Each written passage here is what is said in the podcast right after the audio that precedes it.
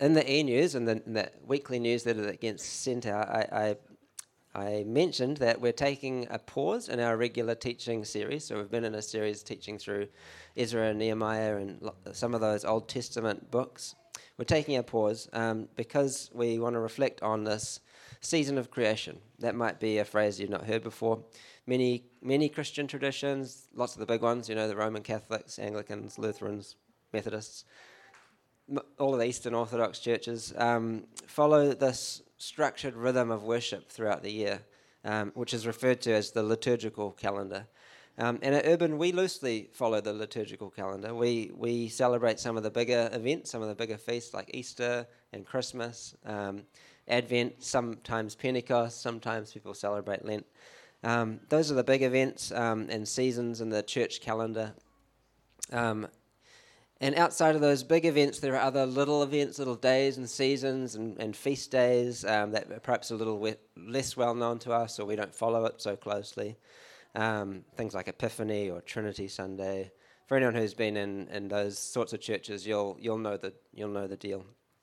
But in more recent times, there's been a, a new season which has been added to the church calendar. Um, and this was initially sort of added in the late 80s. And it came out of the Eastern Orthodox Church tradition.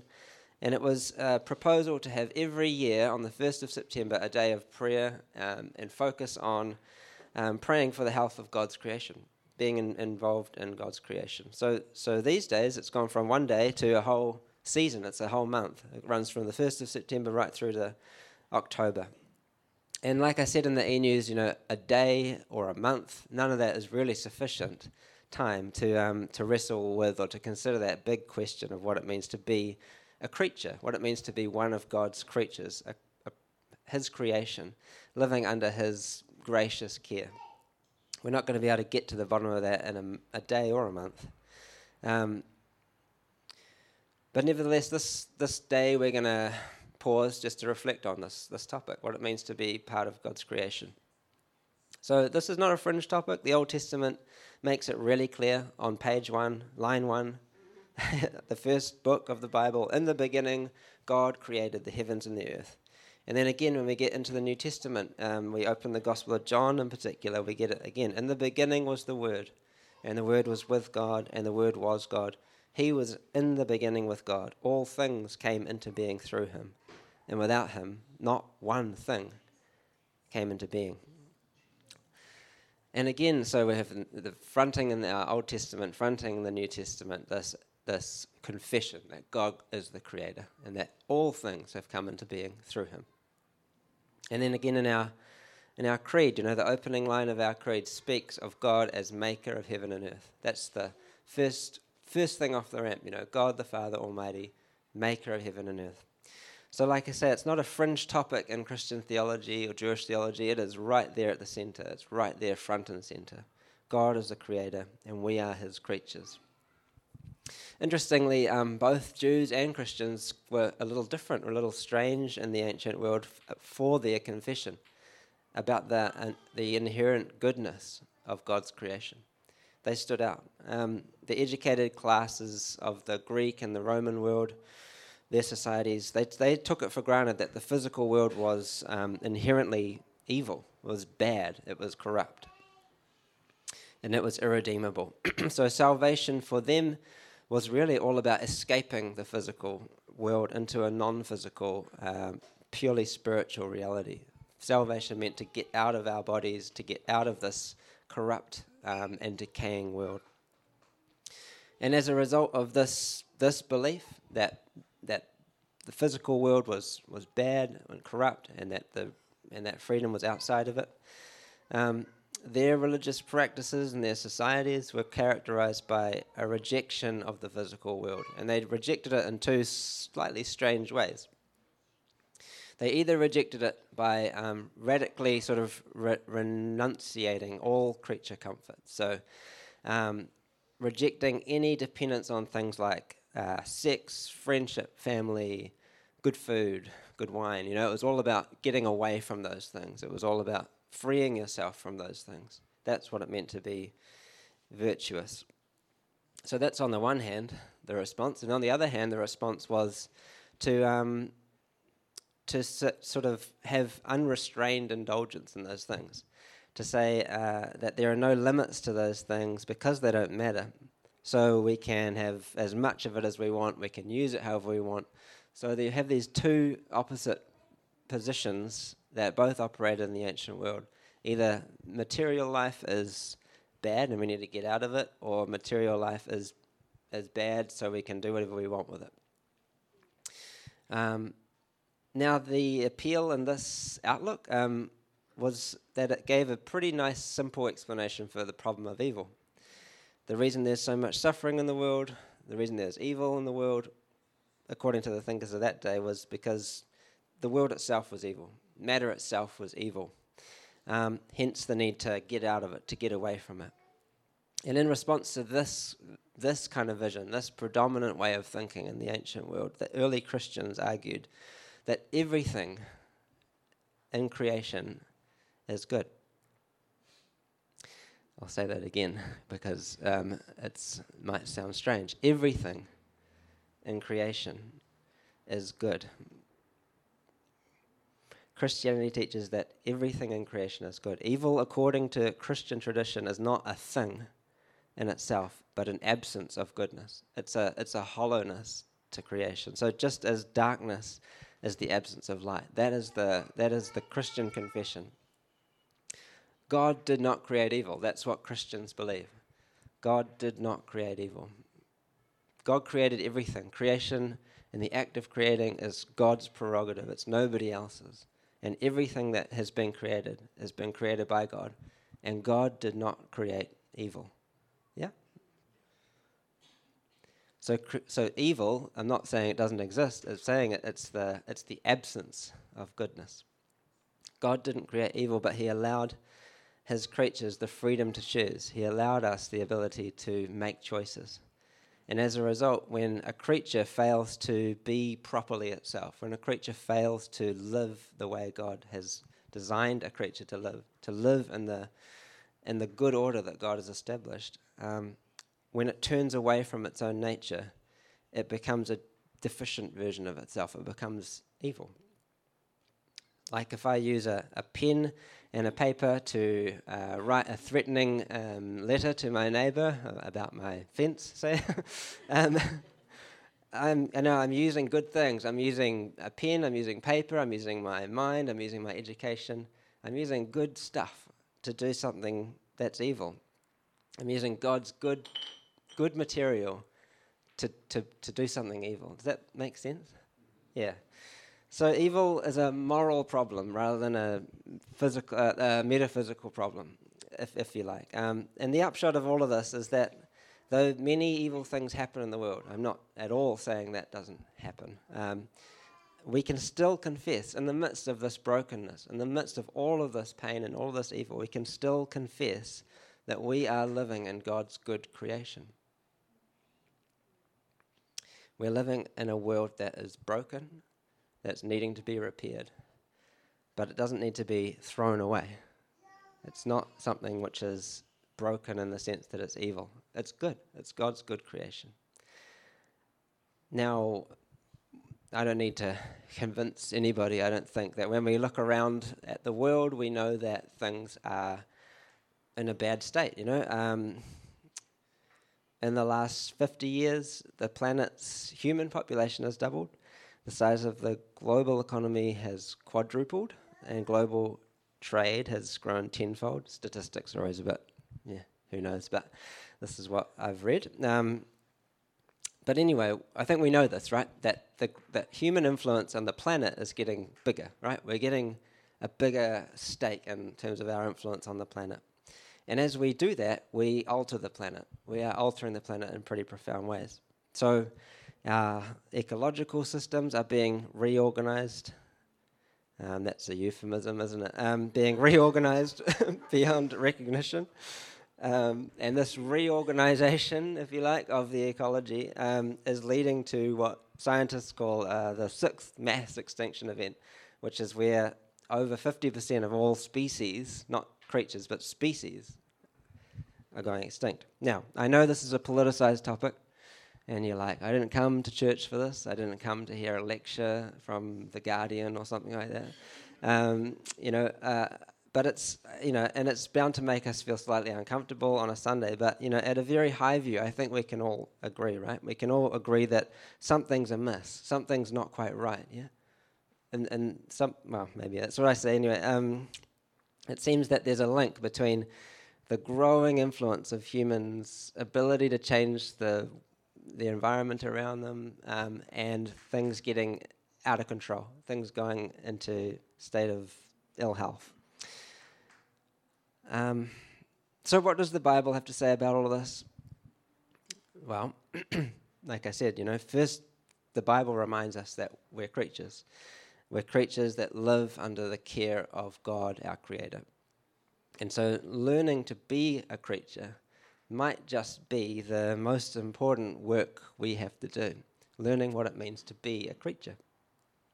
Because you know, while we don't live in the Roman, you know, times with Greek philosophers roaming around in their togas, you know, we do still live in a society where the loudest and the most authoritative voices, um, especially, you know, in advertising industry, are sort of doing their best to persuade us that we are autonomous beings, so we can control our world, we can control ourselves. You know, we're powerful enough and smart enough to bend reality to, to whatever we want it to be.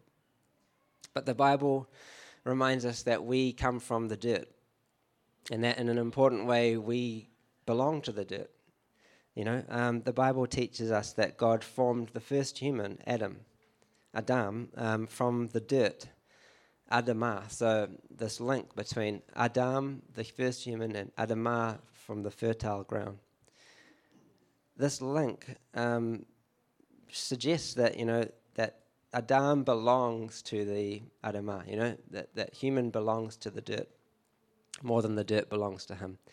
Adam was commanded to till and to keep the earth, which were these the exact same words, the exact same words that were used to describe the priestly work of the Levites in the tabernacle, to till and to keep. So the theological point, I think, is clear in Scripture, at least at the beginning being human, being Adam, means um, having a, a careful, uh, nurturing attention to, to the fertile earth, to the land around us. Telling and keeping God's creation is, um, at least the way it's framed in Genesis, is a, is a primarily a um, religious obligation. So when Adam sins, you know, by overstepping the boundary, that God's given him, when he oversteps the boundary, the first consequence is that the land under his feet is cursed.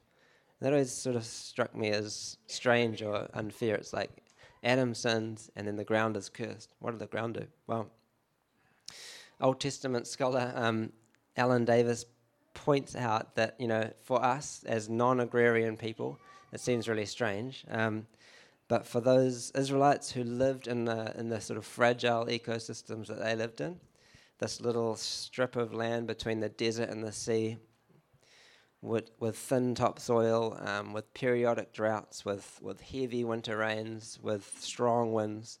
It meant that they lived in a, in a constant um, battle against erosion and desertification. Their, their foothold in the land was really tenuous.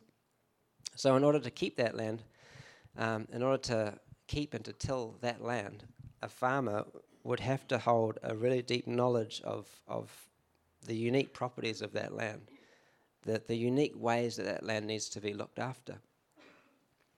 And if they lost track of those things, you know, things could, things could slide. Um, so, how was such knowledge gained in an agrarian society? I mean, how is it still gained in agrarian societies? It's not primarily gained by Google, I don't think. Um, you don't Google like, how do I look after this piece of land? At least not in those days. You know, the way knowledge is passed on in those cultures was from grandparents to to children to grandchildren. It was um, uncles and aunts to nieces and nephews. You know, that that knowledge was shared within a small agrarian society. And perhaps um, that's why the fifth commandment, to honor your, your mother and father, has this caveat you know, so that your days may be long and that it may go well for you in the land, the Adamah, that the Lord your God is giving you. Honor your father and mother so that it may go well for you in the land. Sin dislocates people from each other. It dislocates the grandparents from the grandchildren. It dislocates the parents from the children, the uncles and aunties. You know, that's what sin does. And um, the curse of all this manifests itself down into the land. But the inverse also seems to be true when you look at the Bible. The covenant God makes with, with Israel at Sinai, it forms the basis for life in the land. And it's, um, it's, it's, yeah, so much of the first five books, you know, when we read them, we're like, oh, this is not, I don't really get this, you know, why is this all stuff about oxen and, and um, wheat, you know? Um, but it's because this is an agrarian society and, you know, um, the Bible's focused on developing an earth, earthy vision of, of what being responsible looks like in a community, a responsible life in a place with, you know, animals and boundaries and crops and all of these things. So the whole textured experience of life, that's what Jewish religion is sort of focused on in a way. Um, not focused on, but it's it's there's no there's no religion outside of the material ways of life. So our Christian tradition um, similarly, you know, it's been handed down from this context, and it knows nothing of a religion that's detached from um, the daily business of living responsibly in community with each other. Living according to God's ways always brings us into a mature relationship with material life. And on that note, um, I'd like to invite Hayden to come on up. I'm going to invite a few people up this morning just to share a little bit about what they do and how they make how they track with this stuff. So, Hayden, tell us a little bit about you uh, and your work, and yeah, where you work and what you do. Yeah. Cool. Hey, everybody. Good morning. Um, so, I am a water and wastewater process engineer. I do that at a company called Beca, just over the road uh, over there. And so we're a consultancy, but mostly I do work for um, councils around the country and especially uh, mostly focused here um, at Watercare. So we do um, water and wastewater treatment plants to provide fresh water, uh, you know, to the taps and to take away uh, wastewater and treat it before it makes a mess um, in the environment. And so I guess uh, often at parties I sort of start talking about being a, uh, a uh, water treatment engineer, but actually what I do is, is uh, almost entirely wastewater treatment, but it's sort of just a little bit less sexy maybe. So um, so that's what uh, that's what I do. And so what that sort of looks like for me day to day is, um, I guess, uh, maybe my my um, first thing is uh, typically it's an industry that. Um, you don't want to end up in the paper, or you don't want to, you know, you want it to be sort of unthought of a little bit because um, uh, if, as, if people can turn on their tap and clean water comes out and they can flush their toilet and uh, don't have to worry about it, then everything's going well. But often, um, I guess a lot of people, you know, maybe don't think about it. But lately, water's had a bit of a spotlight um, in the news, and uh, you know what's going down in, down in um, Queenstown uh, recently, but also um, you know Havelock in, in um, 2016, and, and sort of everything that's sort of come out of that and the current water reform thing. But I won't go into that uh, here. But what that looks like for me is designing uh, wastewater treatment plants to um, treat water to uh, waste, to look after human health, and look after the environment um, that receives that water. Um, yeah, I, one thought I had while you were talking, Johnny, was just that um, what we do is um, the environment sort of can deal with a certain amount of waste, you know, um, animals and, and all that going on. And what, but it, what it can't do is deal with a city of 1.5 million people all um, you know, flushing the toilet at once and going into the Manukau Harbour. So we have to do something about it. And a lot of actually the process that, that we use are the same processes that actually happen out in nature, the nitrogen cycle and um, things that go on. But we take that bacteria and, and that biology and things that go on and try and make it happen in a small tank all at once so that um, what goes out is better than what comes in to the plant. yeah. yeah. That's great. yeah, praise God for toilets that flush, right? yeah. So, what have you learnt um, about you know, you, you've alluded to it even just now. You know um, that you introduce yourself in a certain way, but there's this kind of as long as we don't see the things which are going on, as long as the tap turns on, the toilet flushes, we're good. What is that? What have you learnt about um, our society's relationship to water in your you know years of doing this? Yeah. Yeah, I think um, I feel like learned a lot in you know many ways. I just scurry away and do the technical side of things, and so you know um, I'm meeting what I need to do from a technical sense, but it has such a bigger and wider you know sort of city shaping and um, environmental impact that um, yeah I guess our view of, of it as a society is often you know unthought of, but actually um, there's a lot of things that we care about and, and want to um, you know, do really well. So there's there's the looking after the people aspect, and then there's the yeah, obviously caring for the environment aspect. Um, that people are um, shocked when it's not going well, but um, I guess uh, yeah, want it to go well. So um, I guess one sort of aspect of that is the hey yeah yeah hello yeah. You want to grab her? She could come up if she wants to, but she might be all right. Um, is that, um, and I sort of mentioned this to Johnny before the service, but the sort of way that we do things is operated, um, you know, with a resource consent, and that's sort of how we've all decided that's how we're going to manage um, the the uh, resources that we've got. But that through that process, we often engage with uh, Maori and and with the mana whenua, the iwi and hapu of that um, area and work through with them. And, and I guess there's some interesting sort of aspects that come out of that and a lot of that sort of um, like mātauranga Māori um, kind of aspects that we're bringing in more and more. And so stuff like contact with land before it goes um, to the water and, and we're looking to reuse and irrigate wastewater rather than just pipe it straight into the into the water and the benefits that that can have and um, those types of things. So yeah, some interesting aspects. Yeah, very interesting. Um, and just lastly, like, um, what what gives you hope in all of this? Um, maybe what concerns you, but but also what gives you hope um, as someone who is doing the what what I've been talking about. You know, like taking responsibility for the material creation that's around us. You're you're playing a part in that. Um, you're seeing some of the complexities um, of what it means to do this uh, collectively. Um, what gives you hope? Yeah, I think um, there's sort of the um, you know this wider engagement that we've all got now in water and in the health of the water, um, and the kind of waking up, I guess, uh, uh, in some senses of of um, the impacts of that. I think that gives me hope and and sort of that striving to um, do it. I think uh, as an industry or as you know people that work in this sector, we've got um, a lot um, going on, and, and um, te mana o te wai, or the, the mana of the of the water, is um, you know like a really uh, big aspect that's sort of now brought in as part of the the work that we're doing and is sort of legislated for, and so we're sort of taking into account those things, and so uh, I guess through all of that we are making some really great sort of steps forward. You know, obviously there's a lot a lot to do around the country um, as has been highlighted, but but there's some really yeah great work going on and some really engaged um, people doing great stuff. And and I guess you know from the sort of like technology engineering side of things, we're learning and growing and developing new stuff all the time, which that gets me excited, and I you know love reading up and going to conferences and learning about all that kind of stuff. So um, yeah, that gives me hope too. Yeah. yeah. Thanks.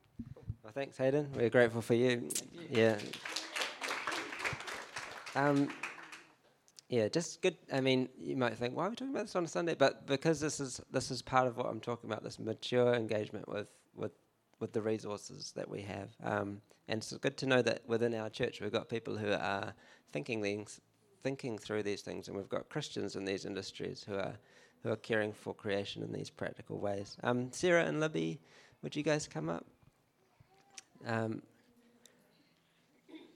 so Sarah and Libby um, have been volunteering at a, a wetland restoration project, yeah, in the Bethells Valley. So could you tell us about that project?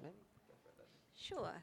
Um, we volunteer at Matuku Link, which is a wetland restoration project. Um, it's privately owned by some trustees who wanted to link the forest um, to the wetland and create a corridor for wildlife to thrive in.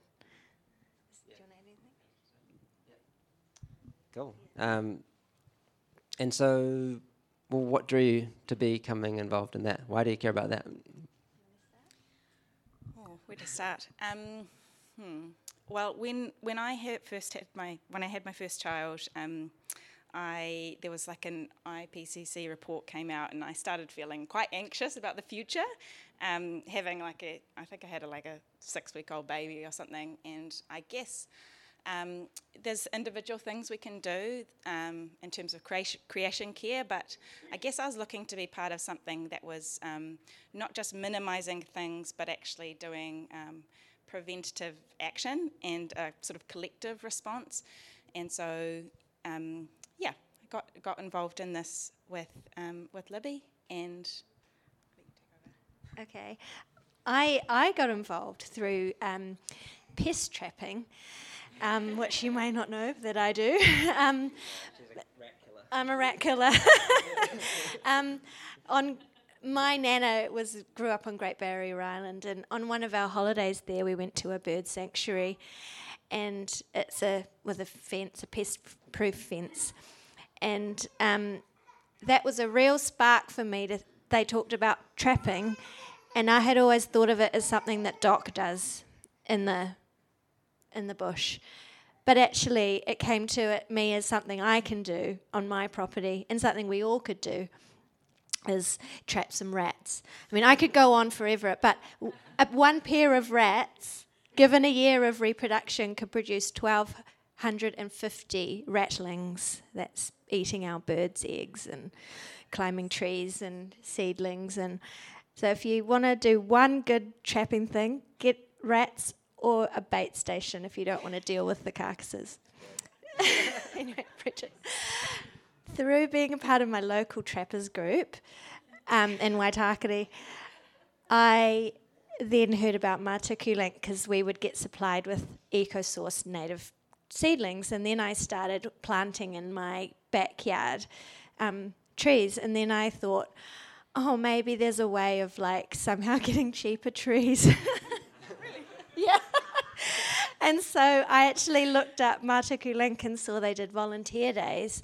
And I thought, oh, I'd rather do that than go to a coffee group with Leo. and it's family friendly. So I brought Leo. And um, it's largely oh, like retirees volunteering, and they loved having Leo there. It was so cool. And I invited Sarah, and she brought Therese, and um, so we were like trying to do this work and babysit. It was a bit chaotic at times, but um, anyway, that's how I got into it. Um, and now I just I can't get enough. That's what I want my future to be. It's conservation. It's so wonderful. So yeah, that's cool. Oh, I've got a million questions, but just conscious of time. But um, let me just ask. Um, well, what have you learned about about land and and how has that, you know, how does how does that connect with your faith? You know, yeah. Um, as the first question, what I've learned about land. So they, the, this group group of four people who put money together to buy this land. Um, it used to be a farm, and was it? It's only like I think maybe seven years ago, like not not very long ago. Um, but you walk through and you see these incredibly, they're not fully mature, but regenerating bush. Um, and I think spending time there, having my kids, watching us doing planting, them seeing the seedlings grow, um, after the floods, seeing the resilience of a piece of land um, that has been planted rather than left in, um, in farmland. I guess that that's some, I guess there's things you can learn sort of um, abstractly, but watching that on a piece of land with your kids.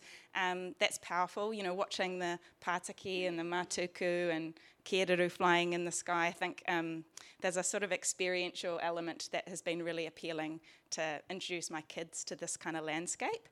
Um, and so I think I've learned a little bit around how quickly things can change, the, the beauty of it, um, and then I think also in the, in the resilience in terms of storms, but in terms of my faith, I think um, there's been a kind of like a joy in being part of something collective. Um, it's a small group. Um, we're not we're not changing the world in any dramatic way, but that sort of collective sense of doing something restorative, um, I think, is is somewhat similar to what we feel when we're part of a church. You know, we're like a very small little community and a, and a little light, but that sense of um, being part of something bigger that is is being called to restore creation, I think is it's just very in line with the kind of theology I have. Um, I have increasingly in the last year been just so aware of Christ in all things. Um, like Johnny was saying, the goodness of creation. And so when I'm, say, releasing a plant from, because because in the first three years they need a lot of care to really establish and the kikuyu and the weeds will come and drown them out and we release the plants from this stuff to help them grow and as I'm doing it, I was thinking, it's. I feel like Mary pouring the perfume on Jesus' feet. I feel like as I care for these plants, I'm caring for Jesus. It's like an act of love. Yeah. Thank you, guys. Beautiful. Um, and last but not least, Victoria, would you come up? not as young as these guys have to be comps. I was here in case I get a bit lost with yeah, what asking me. Now, you've been living on the same piece of land for a long time, yeah? Uh, 27 years. 27 years, okay. That's where I grew up too. Um, so describe describe what it's like living on that piece of land for you. Well, living on that piece of land for me is um, is kind of like there's something about the land for me that, that is connected to my childhood. And I know that there's something that links that to me almost every day in a kind of a healthy kind of way, not in a kind of like a, a looking back and thinking about the past in a reminiscing kind of way. But, but I've been influenced by my childhood and it sort of speaks to me kind of, I think, every day. Mm. Yeah, it's, it's an acre of land. When we moved in there, it was a pretty chaotic sort of place. Um, the house was should have been bulldozed. Someone kindly told us, um, and um, and so we sort of have shaped and reshaped, and it's shaped and reshaped our lives as we've shaped and reshaped the land. So it's kind of like moved into a number of different forms. You know, first of all, it was just like survival and getting a new roof on so it wasn't leaking, and then it was like looking around at the environment and thinking, what do we do? What do we pull out? You know, the dozens and dozens of trees that created, you know, trees that were just killing everything else that was trying to grow up under them, and just looking wisely at what do you do to sort of um, bring health to the land and to the space that we were in. And so I think that was a process over many years. Um, and now I feel like um, we have our second dwelling on there, and um, as you know, and, um, and and that's been there, I guess, about twenty years, and I think that's lovely because it speaks to of my my childhood. I lived at my well, what my great grandfather built um, in sort of like the early 1900s or 19 yeah hundreds. Um, he had um, some quite a lot of land in a place called Belfast, just north of Christchurch, which was a village in those days. And I was raised there as a little girl. Mum lived there, and um, so it's intergenerational. So I was the kid who was surrounded by gra- great aunts and aunts and, and many many cousins, and my my grandmother was one of nine. So, so I just watched this um, space. Um, I lived in this space that um, had an indoor outdoor flow, and that influenced the way we've lived on the land. It's influenced the way we've embraced what's outside as well as inside. You know, so um, was that the question? Yeah, yeah, yeah, yeah. That's good. Um, so you yeah you mentioned that you grew up amongst sort of farmers mm. and um, tillers of the land. Um, so what did you learn from them? Well, I mean, I learned a lot, and um, I was a curious kid, so I was always listening. And apparently, my key question was why. and um, but I think primarily a couple of key influences was my grandmother, who I've just mentioned, and my uncle, who was her son, mum's older brother. Alex, who they called Snowy because he was such a blondie. And um, so my grandmother sort of taught me by modelling uh, what it meant to be hospitable and what it meant to use what was available. And she, I think the family garden, which was large, was in garden for sort of at least 50 years straight. So we never ate anything that didn't come from that garden. So I used to look at my friends longingly who ate corn think, where do you get corn? Because we didn't grow it, so we didn't eat it. And um, so it was just this beautiful, productive piece of land that we ate from, and so did all the family and the inter- intergenerationally, my aunts and great aunts, when they grew up and left, um, um, they lived around the corner or on a little piece of dirt nearby. So it was very a community garden, really, before community gardens were probably even the term was out there. So I watched those kind of things, and I watched the way she created room for people, and there's always food for people, and there's always room for people. So I think her way of making space and hospitality and using food and um, with at ease, you know, and uh, in a nurturing kind of way really impacted my life as a tiny little girl.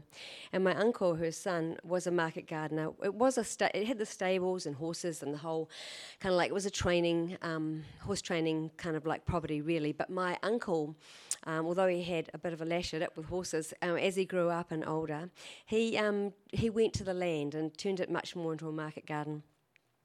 And he he was wonderful. So he never had children. I think his influence in my life was that because he never married, he had time for all of us, the cousins, and he gave us presents.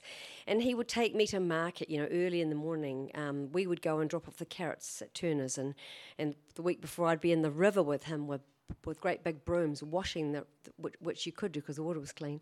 Um, you know, in the Waimak River, the South Branch was on the boundary of the farm, so we'd be washing carrots and then we'd be bagging carrots and I'd be stitching with, you know, old big sacks and whatnot, and then going to market and just doing all those kind of wonderful things that was related to sort of growing, producing, and watching things develop and then be used on the table and shared further afield. So um, a huge influence, and he taught me things like you know, look after your tools, put your tools away. Um, just the other day, I'd pruned some trees a bit late and I hadn't done the seal and heal thing, and I was like, oh my gosh, but I have to do it. And it wasn't like a driven, his voice is in my head, but it was much more of a lovely sense of like, take care of what you've got.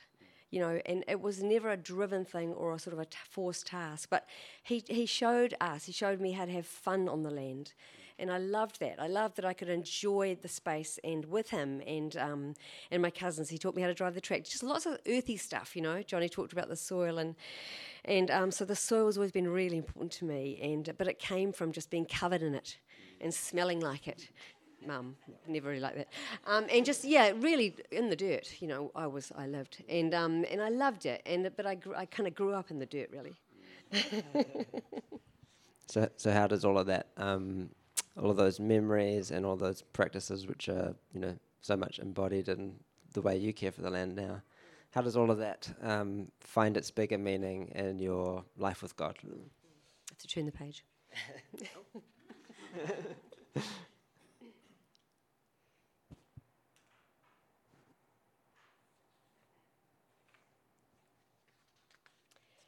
Well i mentioned the soil and i think the soil is really important I think that you know, um, I think Johnny asked me, "How do you, where do you find God?" And I think I think God finds me when I go outside and put my hands in the dirt. He finds me, and that's how that starts for me. That is very much a kind of a connection, and I often should I should carry paper in my back pocket because that's where I have vision. That's where I feel like I connect and experience His presence. And um, so the soil is like incredible. It's like a yeah, it's um something takes place for me, I'm humbled. You know, the very fact of getting in the dirt, you have to get down. You know, getting low. You have to get low to get in the dirt. And um, so to get low amongst trees and see the underbrush and the undergrowth and even just blackbirds whizzing past, you know, I mean, there's something about that vista that, cha- that makes a real. Um, impacts and sort of reshapes me.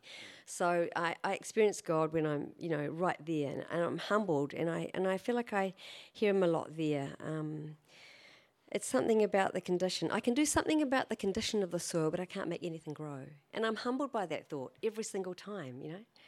We, I can't, we can't change his creation, but we can work with it. And, and I, I find that really inspiring, you know, just to, just to do that. Yeah, so the soil's one. Um, I feel um, sometimes physically exhausted when I come inside and exhilarated. I feel lighthearted after working outside. It's been probably very inexpensive therapy. the the, pl- the price of a few plants. Um, but yeah, I think that um, Yeah, I'm in awe with the thought that you know every living thing has that genetic in it that that, that it, it knows what to do. God has given it life. He knows it knows what to do. All I've got to do is tend it and help it become you know who who, it, who it's designed to be, which is what God is doing all the time. And that's what's so humbling about being in this in the dirt, in the earth, and in the garden. You know the rhythm of the seasons. I mean, when I moved up to Auckland from Christchurch, I couldn't find the, the distinctiveness of seasons. I couldn't find where spring started or finished because the deciduouses weren't there and I was raised in Canterbury. So I started planting. I have a mixed bag, you know, I have natives for, you know, here and, and, and cherry trees and daffodils and I can find the rhythms of the seasons, which is important for me as a person. So so I feel like that enables me to find my sense of equilibrium and um, stability sometimes I think just through just through being being in the land and it's replenishing another thing. I think, you know, by its very nature, um, seasons only last a, sh- a, certain time. That's encouraging in the hard times. And the ground goes through hard times. We have droughts, and obviously, with climate change, we're experiencing horrendous stuff in the soil and in the land and in, the environment. But, but the land goes through hard times, and so do we. So I find that comforting when I'm in a space which is difficult, and I can. And I'm in hard spaces in the garden when I'm digging big holes or I'm pulling big rocks or I'm pushing big wheelbarrows, which I still do, but um, and um, I find that's really hopeful and also hard. And um, so yeah, I think um, I find solitude in the garden. Um, the Lord is amazing. How you know um, I think I, w- I worship because of the joy of it in the garden and in the ground and in the land. And, and I love the influence I'm able to give and pass on to the grandchildren and in terms of the space, how it's almost been recreated over and over. Yeah, I mean, just watching the children in the greenhouse. We have a little greenhouse. It's not a monstrous thing, but just to be able to be with the grandchildren, walk the land, and talk to them, and and talk about plants and seasons and what's happening, and help them notice, which is what influenced me. So I think, um, so I think it's got a, a life of its own, and I'm invited to be part of it, and that's God's invitation, more than trying to master it. I feel sort of shaped and reshaped by it. Um, She's a good preacher, eh? no, but I just, yeah, I guess, you know, that's it. Um, it's a place of growth for me and gratitude for what God is doing and for what the fingerprints of those who've nurtured me and enabled me as a very little girl to see some of that stuff. Um, yeah, it's been really, I really honour, uh, you know, honour that and in those who've gone before me, that they took the time to show me things and notice me and, and give me presence. And it's really given me a clarity and a, a determination and a, um, a focus to do that for my grandchildren and, my, and, and my family. Um, but it's come because it happened to me, you know.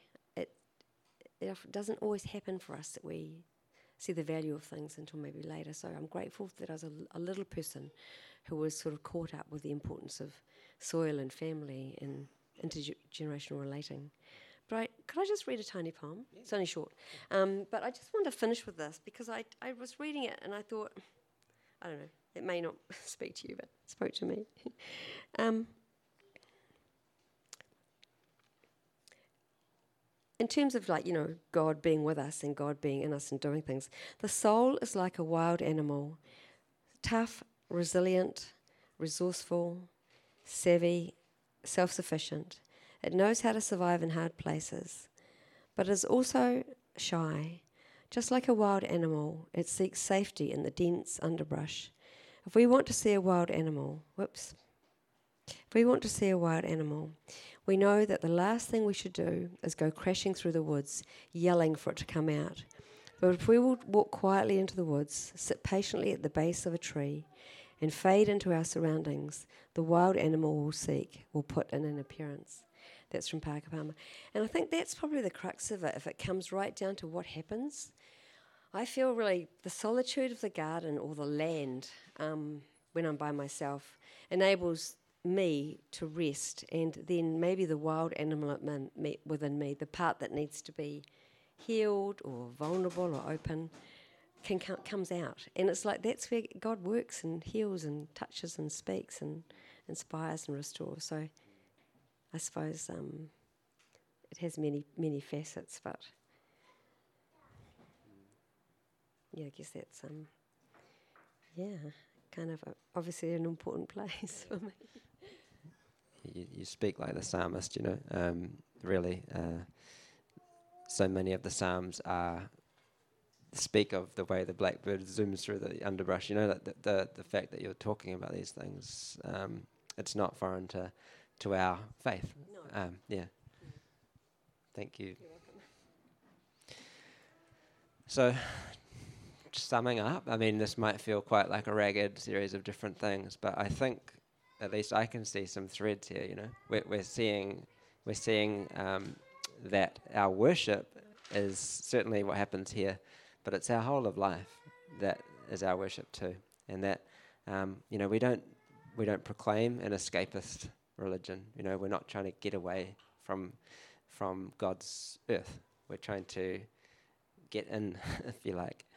Now, um, you know, we recognize that God is not creation, that there there are separation. You know, God and creation are not the same thing. But like Victoria, like Sarah and um, Libby and and even Hayden have said, you know, like they're finding God in these in these engagements with with His creation. He turns up. So um, yeah, I, I think it's good for us to you know, for us all to, and that could be, it'd be so lovely to have everybody come up and tell a little bit, you know, a little bit of where they, where they find God, where they engage with creation, where what they're doing. Um, but this is just a wee snapshot of our community and the ways that we, in the ways that we worship, and the ways that we are learning to tell and to keep God's good creation.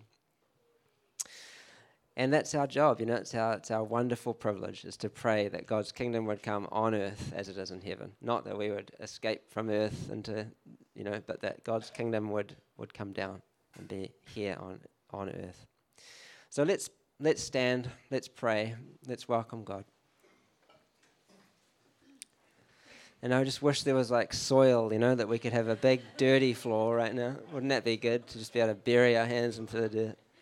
So maybe figuratively, you know, Lord, we, we, we bring you our whole body, our whole self this morning, and we acknowledge that we are your creation. We are the work of your hands, Lord. You've formed us out of the stuff of your creation.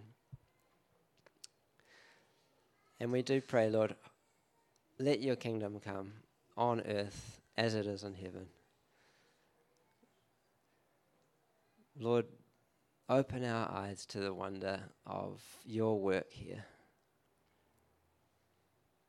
Come, Holy Spirit, renew your people, renew the earth.